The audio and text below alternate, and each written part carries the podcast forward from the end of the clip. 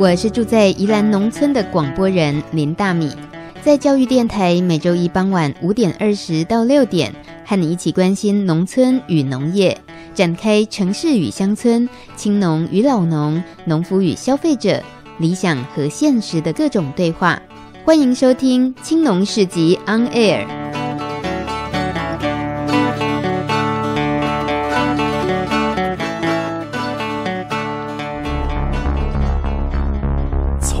村看世界，看见新农村，舌尖上的农村。走开啦！欢迎做回来关心农业新闻，我是主播林大米。过年期间，大家适合去行村。若是讲开车开来到庄卡所在，譬如宜兰的水产真多，风景真水。不过最近拄好是伫咧无闲捕鱼的期间，春耕农忙时期，有一件代志，请大家爱特别注意。咱会看到真侪农民朋友伫咧无闲做事，农用的车停伫路边，务农的设备有时会占用较侪路面。伫这个时阵，过路的车辆可能较歹闪车。有的人一着急就伫遐叭叭叭一直起喇叭，要叫农用车让路互伊过，或者是讲轿车甲农用车抢车道的情形，这拢是无应该的。因为这个时期，农民伫无用捧田种地爱播黄啊，甲车停伫路中央是真事上的代志。所以要提醒大家，农地重新规划了后，路变直变大条，主要是为着要互农业机械作业更较方便，并不是干那为着一般轿车要行驶或者是观光的使用，咱千万唔通误会哦。后一摆若阁拄着农用车伫咧田边作业的时，请加一寡耐心，改挖白条路行，或者是讲小可等一下。因为咧，务农的道路当然是优先和农业使用的哦。接下来是过年了后上新的制度，要申请农保，煞无农地契约书的农民有机会会当加入农保哦。大概有三万人会当申请。咱拢知影，真侪人租地伫务农，甲地主干那口头的约定。欠契约的文件，所以讲无法度好参加农民健康保险。为即马开始政策放宽啊，只要你符合申请的资格，就会当向各区的农改场申请务农的工作证明，进一步得到农保的资格。目前会来开放四种身份来申请。第一种是农委会每一年选出来的百大青年农民，百大青农拢会使哩。第二种是各地青年农民联谊会的成员，第三种是通过四张一 Q，也就是有机验证、产销履历、CAS 台湾优良农产品、吉原谱安全蔬果，或者是讲你有生产追溯 QR code，才会通过优先环境的认证，拢会使。第四种就是配合其他的农业政策的农民，都会当申请。咱只要有符合其中一个身份，然后只要每一年销售的农产品达到二十五万以上，或者是讲投入农业生产的资材超过十五万以上，或者是农地经营规模已经达到一个基准，就会当通过认定啊，得到务农的工作证明，这时就会当向农会申请来参加农保。不哩个，这个好消息对真侪务农的人，要是看会到接袂到，因为申请的身份无符合，就袂当得到务农证明啊。比如讲，在宜兰青高种田已经第四档的青农吴建国先生，伊甲因太太拢是祖产来伫咧种作的，面积有一点五公顷这么大，实际上有耕作的事实。也毋过伫即摆推出的方案内面，要是无符合申请的资格，只好继续投保国民健康保险。毋过，若是一直无法度好加入农保，见摆农民拄着紧急需要斗相共的时阵，比如天灾的补助、农机的补助、甲贷款的部分，迄都会特别辛苦咯。针对这种情形，农委会表示，新制度上路会细心检讨，希望未来真紧都会当予所有务农的人，拢会当得到真正的保障。以上是这礼拜的农业新闻，感谢收听。大米，你伫创啥？打电话给农委会啊。农委会您好。喂，农委会哦。请问做农村广播刚好算务农，我敢会当申请务农的工作证明？嗯，那样呢？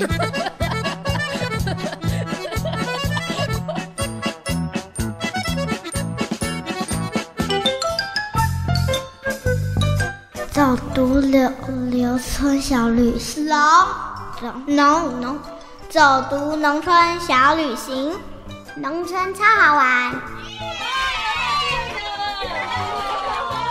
今天推荐的农村是南投县鱼池乡的东光社区。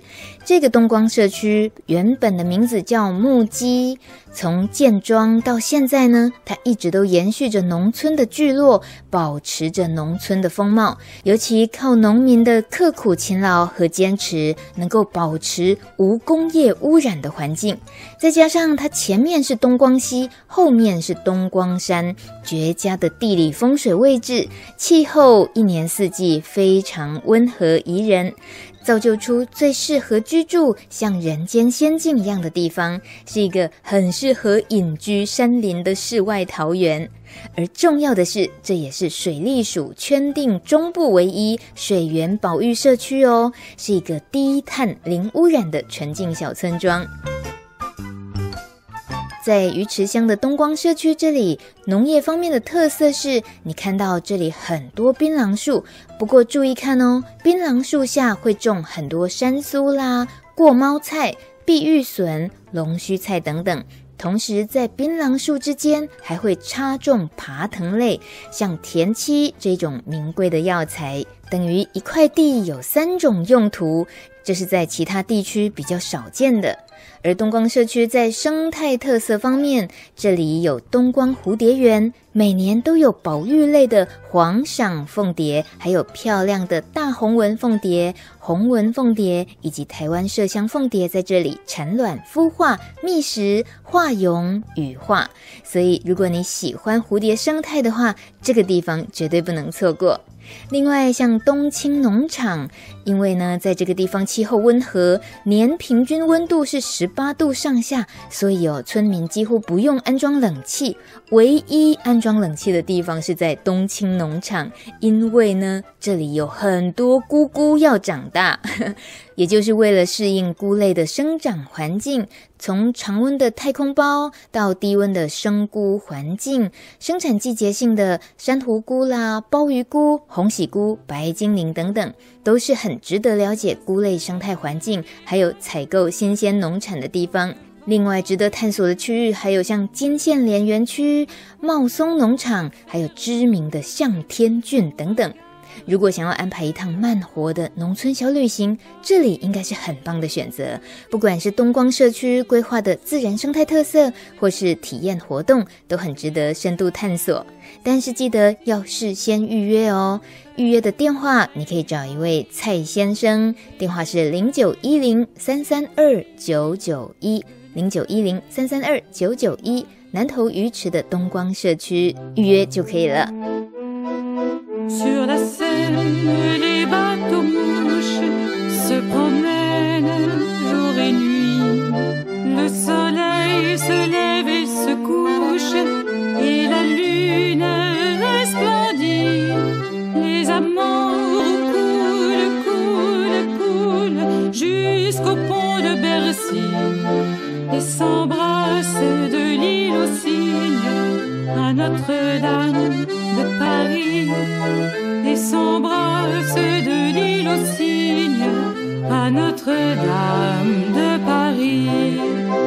广告后回到青农世纪 On Air 节目，今天来宾是台湾农业技术的重要推手杨秀珠博士，千万别错过喽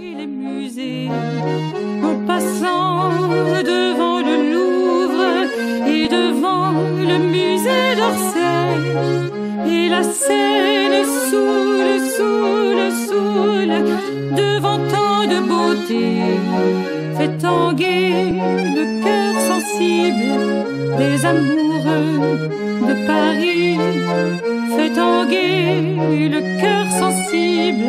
就爱教育。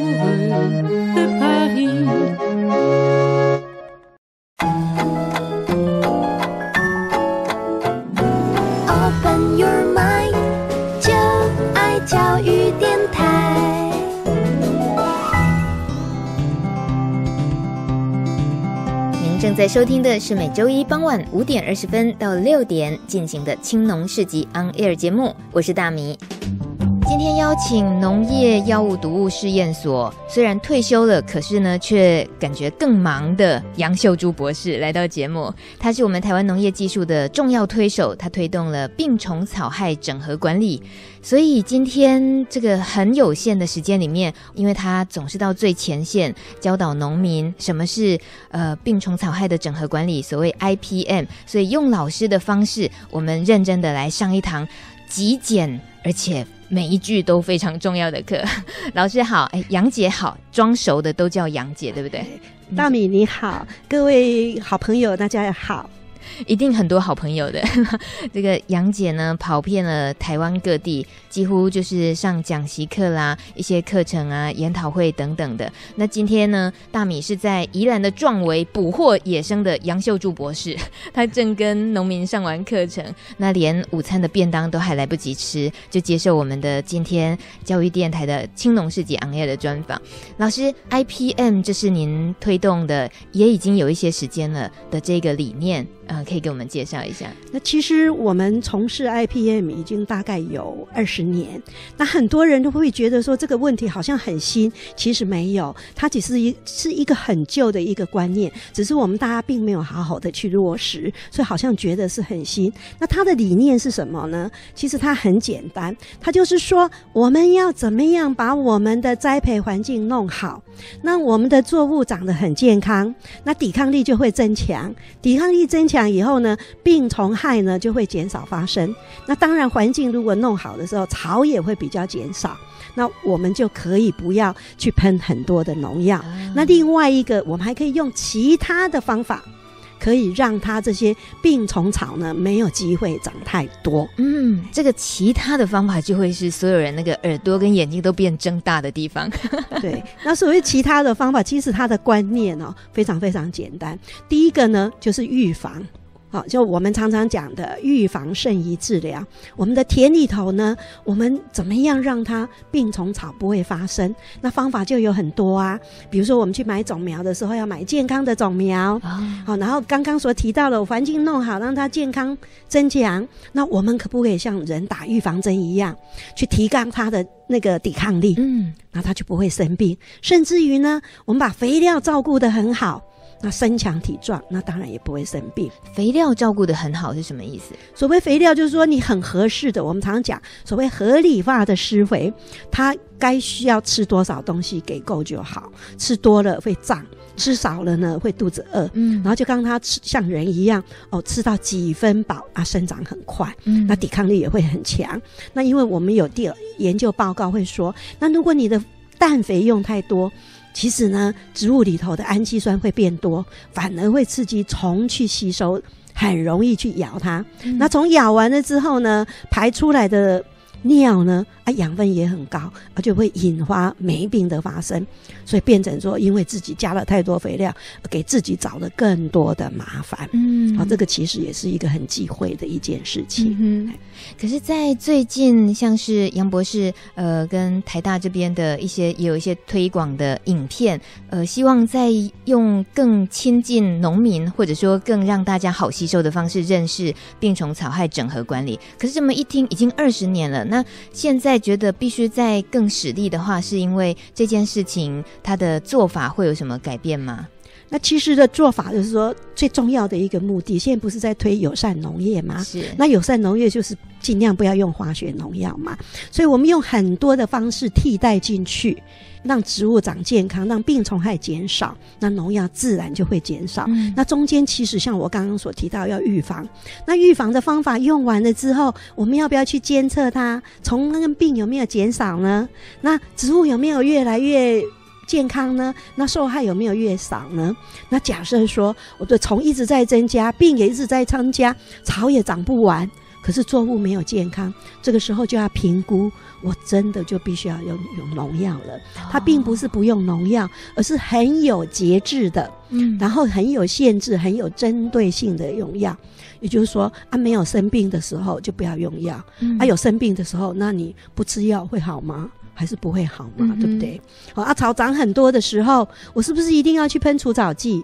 不一定，我可以有很多的方法，比如说我可以用砍的，我可以用拔拔的，甚至于我没有种之前，我去覆盖，让草长不出来，嗯、或者我种其他的草，把它盖完了以后，让杂草不会长出来，这些其实都是很好的方法。嗯哼，那农药的使用。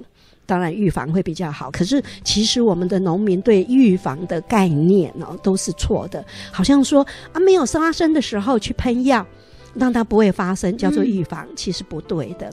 所谓的预防，其实就是我刚刚所讲的那几个方法先用，让它想办法让它不要发生，或发生的时候发生率很低，那我农药就可以用很少。好，那个时候。用农药其实就是治疗，而不是预防啊！所以这个观念是我们很急着希望改变农民想法的一个地方。嗯哼，老师是带着这个已经有点哭哭诉的无奈的表表现出的，就是在最前线啊宣导啊讲习的时候也很常遇到的挫折，就大家的这方面的观念不容易扭转。对，嗯，所以这个是我们真的要去扭转，因为如果不去扭转哈，那第一个就是说会很盲目的去喷药，好，那这些喷药呢，而且就是说他对于病害的认知如果不够清楚，甚至像我刚刚所讲的那个病害根本就还没有发生，那他要喷什么药？嗯，那这个时候呢，其实他去喷药，他就所有他担心的。他都把它加进去，其实没有发生，也可能不会发生。他把药全部都加进去了，那药就加了一堆，那加了一堆完了以后呢，其实都没有发挥效果，那反而造成呢农产品的不安全，而且造成残留可能过高。哦，那残留一多呢，虽然说啊到最后检测都低于安全容许量，可是对消费者来讲，哇，这么多药放在一起，那会不会有鸡尾酒效用？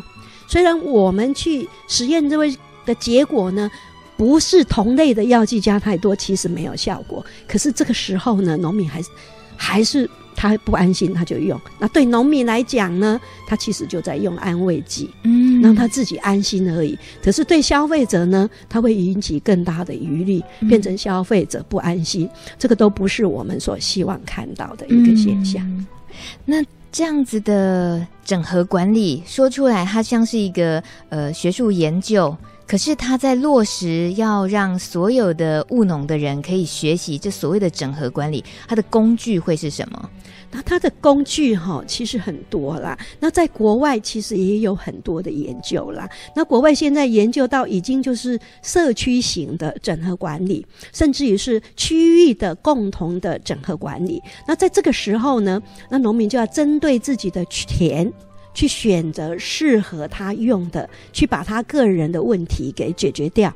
可是区域上面共同的问题呢？那我们就有一个共同的策略呢。那大家把共同的问题去解决。嗯，所以其实整合管理呢，它是一个面向很宽，它可能是一个共同的方法，也可能针对不同的问题呢去做不同的一个应付。那资料怎么办？嗯啊，我们现在青龙都很多嘛。那其实我们的呃研究。单位呢也会办很多的讲习会，那个都是知识的来源。那我们也有农民学院，也有很多针对的课程。可是对青农来讲，网络是一个很大的学习空间。是，可是网络的资讯来源呢，会来自于四面八方，甚至于会有一些有心人故意为了他个人的目的去误导农民。嗯，所以我们在学习的过程当中，其实我们更需要训练的是判断知识正确的能力。哇，这样我们才能够很精准的去用。当农夫很不简单呢。哎，其实我都常常会讲说，我们以前都一直在在这个报纸上面啊、媒体上面都一直会说，哦，某一些人放弃他百万年薪而去务农，嗯、好像他很牺牲。可是我可以告诉你，他放弃百万年薪的时候，他其实只有一招办事。嗯、可是当你投入农业呢，那就要有十八般武艺。因为病虫害是变化的，环境是变化的，你没有十八般武艺，你是没有办法应付的。嗯，可是当你这十八般武艺都学会的时候，其实你就不是百万年薪。我们有农民盖的一栋温室，嗯，他一年的收入，当年的收入就把设施的。建造费给赚回来了，第二年开始他就是赚的。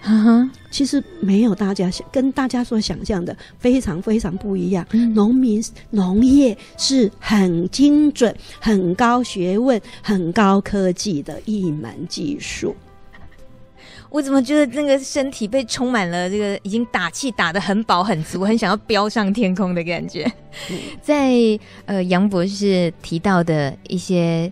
不管工具也好，然后学习还有应该注意的事情，这些我我觉得这都很直接牵涉到了。青农也好，或者是资深农民，他们的长久以来的经验，或者是一开始在学习他们的判断力，这些磨练的过程、训练的过程，所以很可能，其实呃，如果我们今天只针对整合管理的这个部分来想的话，在农人们要参与这种整合管理的时候，会常常犯的一些，我们说踩到地雷好了，或者像刚刚您说的，他去网络上搜寻，他也会可能跑到误区去了，就是啊，错误的讯息来源，那。这些很考验自己的判断力之外，我我在想，是不是还有其他也需要提醒大家在学习的过程里面容易犯的错误啊？这个哈、哦，其实真的每一个人面对的环境都不一样，然后他的学养也不一样，然后每一个人的手法也不一样，嗯、所以都很难避免去碰到这一些问题啦。这个都很难呐、啊。那其实我们最急的就是希望在。从农药的安全使用、合理使用来导正这些方法，哦，这是是我们很急着要赶快解决的。可是对我个人来讲，其实最好的学习，我们除了说从很多的资讯来源去学，其实我个人是认为最好的学习场所是自己的田区啊，因为你会从外面拿到很多的资讯，可不可以用？不知道。那如果你这些知识，你把它拿到你自己的田区。选择合适的、适当的时候呢，你去把它应用下去以后，你是不是可以印证这些学理上面或者别人所讲的，是不是在你的田区适用？如果是你的田区适用，那你的田会越来越好。那如果你的不适用，它其实这个方法你也会感觉到它的不好。所以我常常会跟农民讲，其实我们的农业对于我们的农业，对我们的生态环境，我们要有一个概念。它其实是一个动态的稳定平衡。为什么叫动态的稳定平衡？每当你做了一个措施，其实你的田区、你的环境是在震荡不动、不安的。但是震荡了一段时间以后，它又会回归于平静。那回归于平衡的时候，我们希望它达到的是对你有益的稳定平衡。那你再采取一个措施，它就又会动荡，然后再归于平静。但是，如果你学习到的，你所获得这个资讯对你不适用的时候，它动荡完了是往反方向走的。嗯，那你会感觉到你的钱变差了，那你就要考虑把这个资讯、把这个方法给丢掉。嗯，那这样子你的田会越来越好，环境越越来越好。那对于个人来讲，其实技术在潜移默化中间，其实是越来越进步啊，自己也会。提升一些经验判断等等，可是这个成本呢？如果说就是本着有实验实验精神很重要，听起来，然后从自己的田里去练习，那这个通常他会承担的成本可能也是不一定哦，会不会那个风险有人就不敢试了？我不晓得哈，在很多人你在学术研究的上面，就是说把一个模式做出来，然后推广给农民去用，然后就照这个模式去用。那我可以告诉你，常常都会失败啊，因为我们去做实验的时候是在固定的空间、控制好的环境之下，然后小规模去做。当你把它放大了，然后变化放多变多了以后，其实常常都会失败的。所以我的概念，我的理念，其实我做整合管理很简单，我。我们希望能够引导农民，帮助农民用最少的资财，用最少的成本，然后去营造一个很好的空间，然后让我的产品的品质是提升的，安全度也是提升的。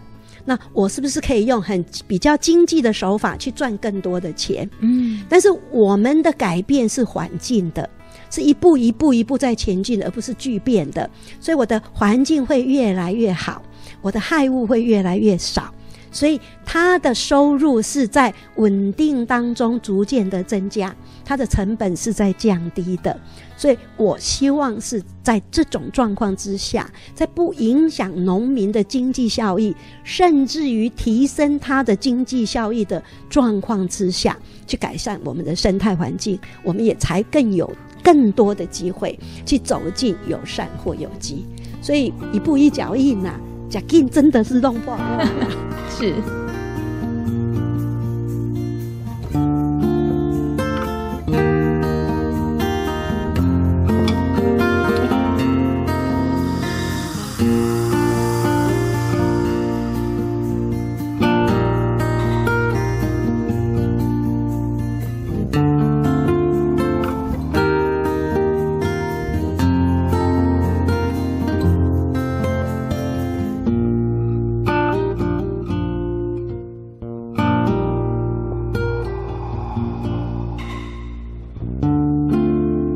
尤其您说维护生态环境，这也是很长期的抗战。我们在嗯。要了解病虫草害整合管理的时候，对大米自己来讲，也觉得是一个啊、呃，从来没有去有机会去认真了解，更何况是说认真去实做去实验，因为自己没有务农。但是关于它的理念，它在呃特别凸显必须要维持害物的数量的时候，我觉得是。好大的挑战，就是一般人会觉得害物就是除恶务尽，哪还有留下来的道理？所以在整合管理这个部分的特别要凸显这个部分，其实也是关于生态的重要性哦。所以你看，我们以前讲防治，防治的做法就是把所有的真的是除恶除恶必尽啊，赶尽杀绝，因为我们会觉得说，把它赶尽杀绝以后。就它就不会造成危害了，对不对？可是如果你用生态的眼光去看，你把一个赶掉了以后，其实你制造了一个空间，让另外一个害物进来，嗯、那你就永远不断的循环，一直在消灭害物。可是如果我维持它平衡。让它在一定的数量，只要它不会对我的作物造成太大的影响的时候，我就让它在那边生存，这样反而不会让另外一个东西进来。嗯，好，那在这个平衡的状态之下呢，那我们可不可以有机会让有益的害虫进来？让有益的微生物进来，当这个有害的跟有益的维持平衡的时候，其实我们的作物就不见得会受伤，可能反而对我们的作物会更有帮助。这个太有趣了，有益的害虫，有益的害物，对，也许某一个作物、某一个害虫，它在某一个作物上面它是害虫，嗯，可是呢，它也许它存在那边以后，它会压制另外一害虫的族群增加，大家达成平衡。那两个都各各占各的地盘，大家互不侵犯，嗯，反而对我们的作物不见得是会有害的。嗯，甚至于我们可以让它，我们甚至于有时候会把有益的所谓的天敌引进来的时候，那会把害虫吃掉。可是当你把害虫全部吃掉了，天敌没有东西吃，它还是会消灭嘛。嗯对不对？所以大家都有食物吃，各取所需。但是你们就不要吃我的作物太多，这样我们不是就赚了吗？对，难怪农夫厉害，就厉害在他要控制整个食物链，控制到最后剩下来自己的植物还是可以存活下来。可是食物链还是整个很完整的生态系这样子，所以我们真的努力的朝着呃，既能够运用科技。然后还能够应变这现在整个地球环境的变化的时候，还能够生产出作物来，那真的是要致敬，就是对农民，呃，对整个农业致敬。那当然，消费端也是需要支持，我们才有可能这样子一直善的循环。所以消费端这里哦，对于我们如果今天说的这个病虫草害整合管理，它既是照顾生态，然后照顾植物，那么用心的这样子的照顾最后的那个作品，我们。要被消费者知道说，这是一个支持农业生态系的作物。呃，杨姐特别有介绍过农业生态系，我看到您的研究有提，它就是要包含有作物、还有有害生物跟栖地环境这三个要素要符合。可是对于我们随便消费者到这个超市或者路边买个蔬菜水果，大概很难去了解说我要怎么样透过行动支持这一个农业生态系的作物。哦，这个真的是我们农业上面哈，必须要下很大的功夫。我我相信很多的消费者，他到了市场去买东西的时候，他如果看到虫，他觉得那个很可怕。可是呢，另外一方面，对于这个看不到的农药呢，他也觉得很可怕。啊，好，那但是这两样东西其实有时候是冲突的。我必须要让虫完全消失的时候，我就要用很多农药。可是我当我用了农药以后，你又说农药很可怕，嗯，那我要怎么办？你要我们农民怎么做？嗯，对不对？这两件东西其实是会互相抵制的。那我们做整合管理，其实就是让它这个这两个的交纠结的问题尽量降低。所以我们要不要去告诉消费者说，其实有虫的时候，是不是真的那只虫是那么可怕？因为虫会吃菜，可是它对在你的身体其实它也不会怎么样，嗯，对不对？是，它是不会怎么样嘛。就看的时候比较可怕，把它弄拿掉就好了。对，所以这个回来回过头来讲，回过头来讲，就是说我以前其实常常开玩笑讲，我不知道各位有没有在媒体上面有看到，就是说曾经有那个广告或者是。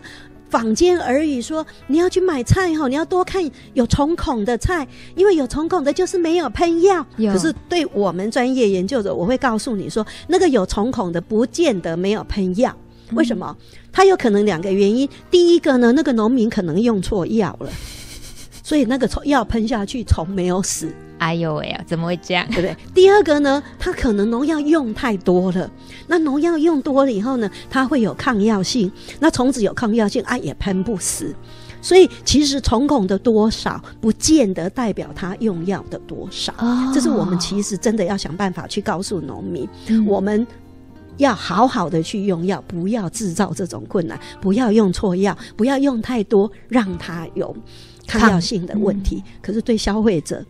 我们真的第一个要宣导，那我们消费者宣导，其实我们现在的感觉，你会不会觉得说，农业上面的文宣其实都写给农民看的？嗯，我们所有的宣导活动也是给农民看的。那这些宣导呢，目前的状况呢，有时候又会觉得太学术性。那太学术性的东西，农民一看，哦，这么学术，哇，看不，他会排斥，所以技术其实没有到位。那消费者就别提了，他对一个外行他就更看不懂，所以我们势必要转变一个方式。我们去编这些宣导东西的时候，其实要用浅近的文字。给农民看的呢，是技术层面的宣导，让他技术精进。可是我们要用农民看得懂的词句，跟他有共同的语言，让他看得懂，他这个技术才会得到。对消费者呢，就更是要用消费者看得懂的语言去告诉他这些农业知识，嗯，他才不会有恐惧心理。嗯，可是我觉得哈，我比较赞成哈，应该让消费者加入农业生产。哦，我们现在不是在提食农教育吗？那石农教育我们要不要特别去办？我都觉得说，我们的石农教育要不要他直接都到田里的农场，跟农民一起去做过耕作，他就会体会到，其实那是一个很高深的学问。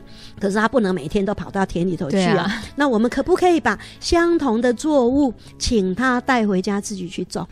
那消费者自己去种，他就会面临到农民面临到的问题，他可能也发生虫害，他也可能会发生病害。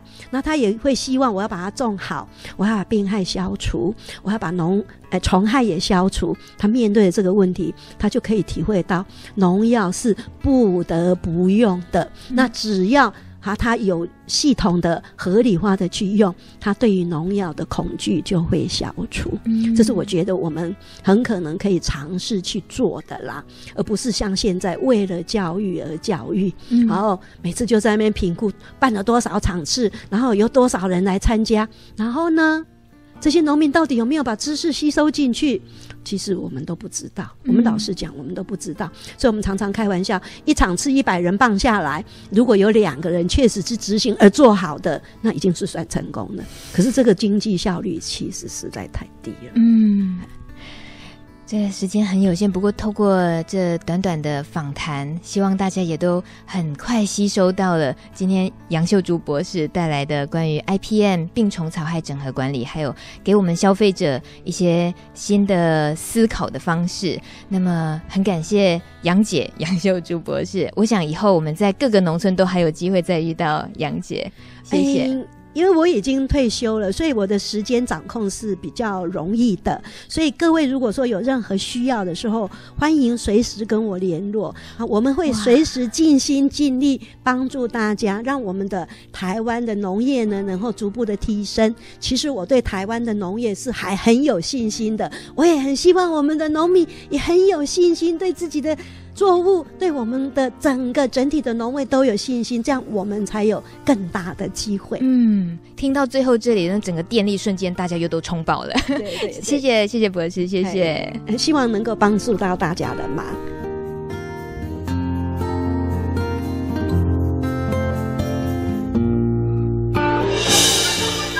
小市集大通路，长期关注饥饿与贫穷的安娜拉佩说。我们每一次的消费，就像是一张选票，决定着未来地球的样貌。要推荐给全台有机农友一个新的行销通路，这是新北市为了增加全台有机小农通路而开办的有机蔬果拍卖平台，欢迎全台湾有机农友加入供应的行列。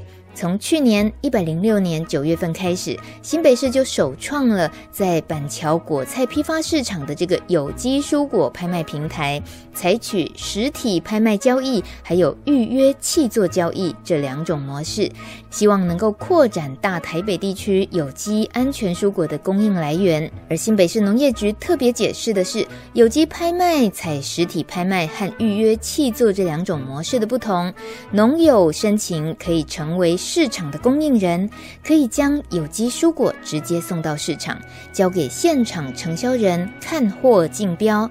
另外，也能够借由市场媒合协调数量啦、品相、价格，供货跟销售的双方都满意之后，依照指定时间送达指定地点。新北市的果菜公司表示，在加入有机拍卖之后，好处很多。第一，符合市场规范标准的有机蔬果，每个礼拜都可以享受有定量保底价格。第二个好处呢，是成交三天内市场就会汇款给你。第三，是由公家的果菜市场来作为支付平台，非常安全而且有保障。在此欢迎全台湾的有机农民电话。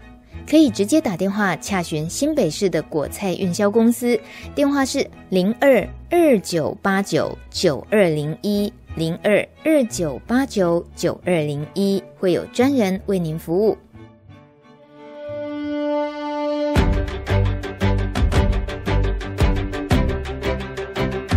感谢您收听今天的青农市集 On Air 节目。如果对于节目中分享的任何讯息想再听一次，听得更清楚一点，可以从教育电台的官方网站点选青农市集 On Air 节目重播重听就可以了。或者你可以搜寻“米米之音”，米是稻米的米。在网络上，你也可以透过“米米之音”听到更多关心农业和农村的故事哦。我们下个礼拜一傍晚五点二十分空中见，拜拜。